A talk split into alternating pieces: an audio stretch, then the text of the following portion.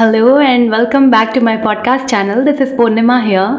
And uh, आज का जो एपिसोड है वो uh, फिर से एक बहुत ही अच्छे और बहुत ही उम्दा राइटर हैं जॉन एलिया साहब। Uh, मेरे सेकंड फेवरेट हैं राहत इंदौरी जी के बाद। बहुत ही सुंदर और सटीक लिखते हैं। तो अभी मैं कुछ उनकी पढ़ रही थी पंक्तियाँ तो मुझे ऐसा लगा कि आप लोगों को भी सुनानी चाहिए। तो आज के इस एपिसोड में मैं उनकी कुछ गज़लें हैं जो मैं सुनाऊँगी। तीन चार हैं जो मुझे बहुत पसंद हैं और उम्मीद है कि आप लोगों को भी अच्छी लगेगी। तो आइए सुनते हैं पहली गज़ल। तो है कि बहुत दिल को कुशादा कर लिया क्या? ज़माने भर से वादा कर लिया क्या? कुशादा का अर्थ होता है विस्तृत। बहुत ही डिटेल में।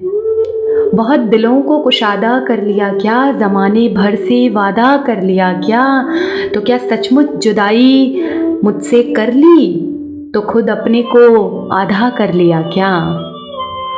हुनरमंदी से अपने दिल का सफ़ा, मेरी जान तुमने सादा कर लिया क्या? जो यकसर जान है, उसके बदन से कहो कुछ इस्तिफादा कर लिया क्या? बहुत कतरा रहे हो मुकबचों से, गुनाहें तर के बादा कर लिया क्या? यहाँ के लोग कब के जा चुके हैं? यहाँ के लोग कब के जा चुके हैं?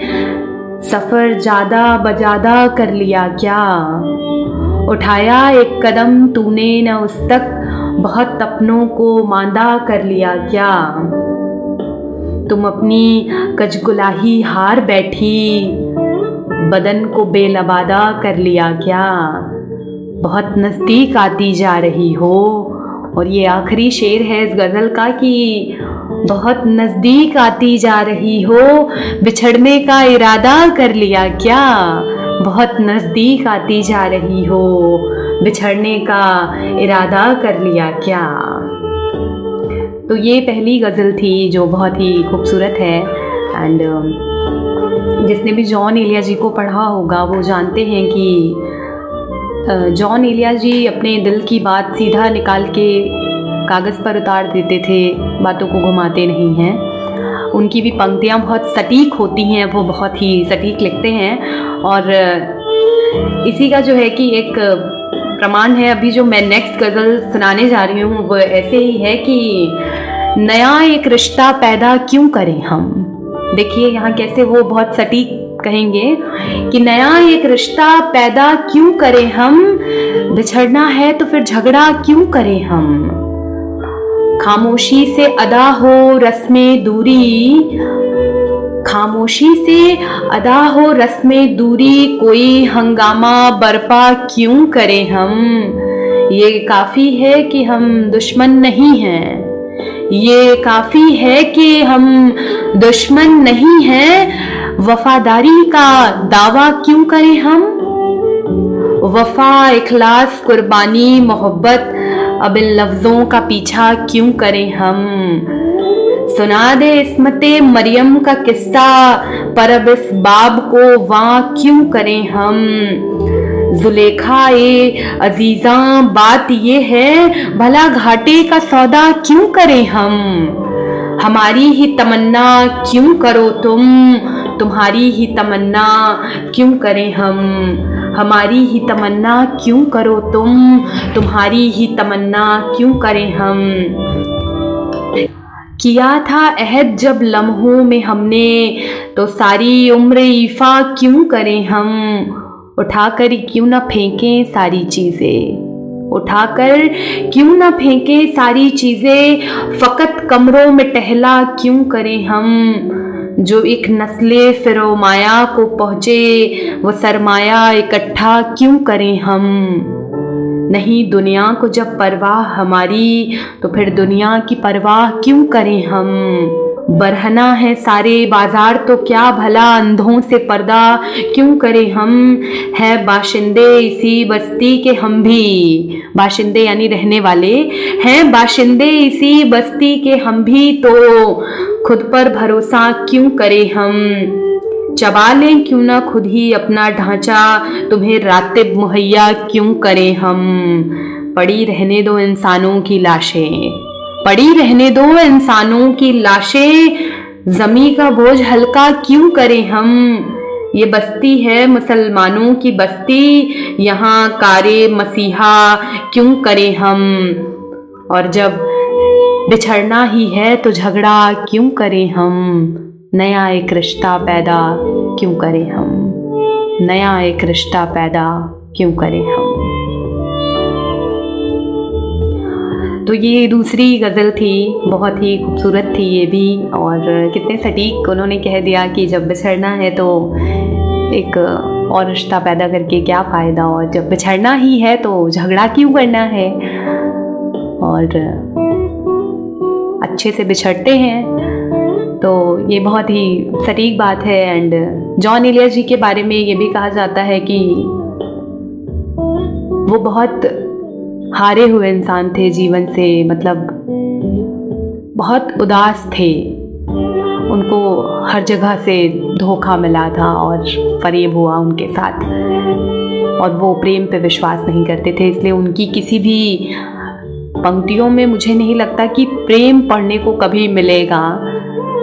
मगर ये जो अभी ये गज़ल है ये, अब भी आ जाओ, इसका जो अंतरे का वो है, मुखड़ा है, वो ये है कि अब भी आ जाओ। तो मैं ये सुनाती हूँ कि वही हिसाबे तमन्ना है, अब भी आ जाओ। वही है सर, वही सौदा है, अब भी आ जाओ।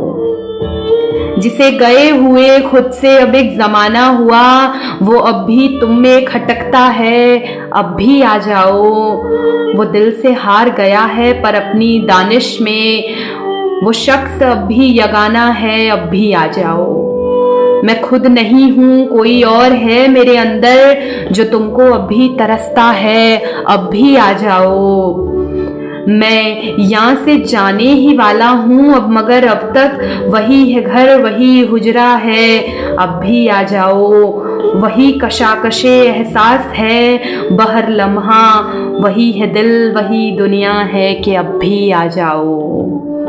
तुम्हें था नाज बहुत, जिसकी नामदारी का वो सारे शहर में रुसवा है। अब भी आ जाओ, यहाँ से साथ ही खाब के शहर जाएँगे। वही जुनू, वही सहरा है, अब भी आ जाओ। मेरी शराब का शुहरा है अब जमाने में, सो ये करम है तो किसका है? अब भी आ जाओ। ये तौर जान जो है, मेरी बद शराबी का मुझे भला नहीं लगता है कि अब भी आ जाओ।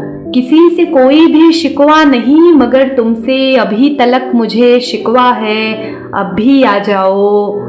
वो दिल की अब है, लहू थूकना हुनर जिसका, वो कम से कम अभी ज़िंदा है कि अब भी आ जाओ। ये पंक्तियाँ गौर फरमाइए, कितनी प्यारी हैं कि वो दिल की अब है लहू थूकना हुनर जिसका, वो कम से कम अभी ज़िंदा है।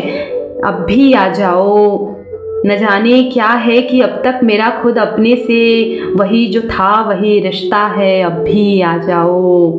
वजूद एक तमाशा था, हम जो देखते थे, वो अब भी एक तमाशा है कि अब भी आ जाओ। अभी सदाए जरस का हुआ आगाज़, गुबार अभी नहीं उठा है, अब भी आ जाओ। है मेरे दिल की गुजारिश कि मुझको मत छोड़ो, ये मेरी जान का तकाजा है, अब भी आ जाओ। कभी जो हमने बड़े मान से बसाया था, वो घर उजड़ने ही वाला है, अब भी आ जाओ। वो जॉन कौन है जाने जो कुछ नहीं सुनता? है जाने कौन जो कहता है कि अब भी आ जाओ? है जाने कौन जो कहता है कि अब भी आ जाओ?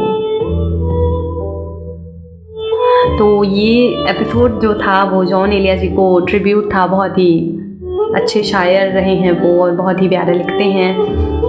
एंड मैंने क्योंकि ये सेगमेंट इसीलिए शुरू किया था कि जो मेरे पसंदीदा राइटर्स होंगे, मैं उनकी कुछ पंक्तियाँ आप लोगों के सामने पेश करूँगी। क्योंकि कभी कभी ऐसा होता है कि मैं लफ्ज़ों से बाहर हो जाती हूँ, मेरे पास कुछ नहीं होता अपना सुनाने के लिए।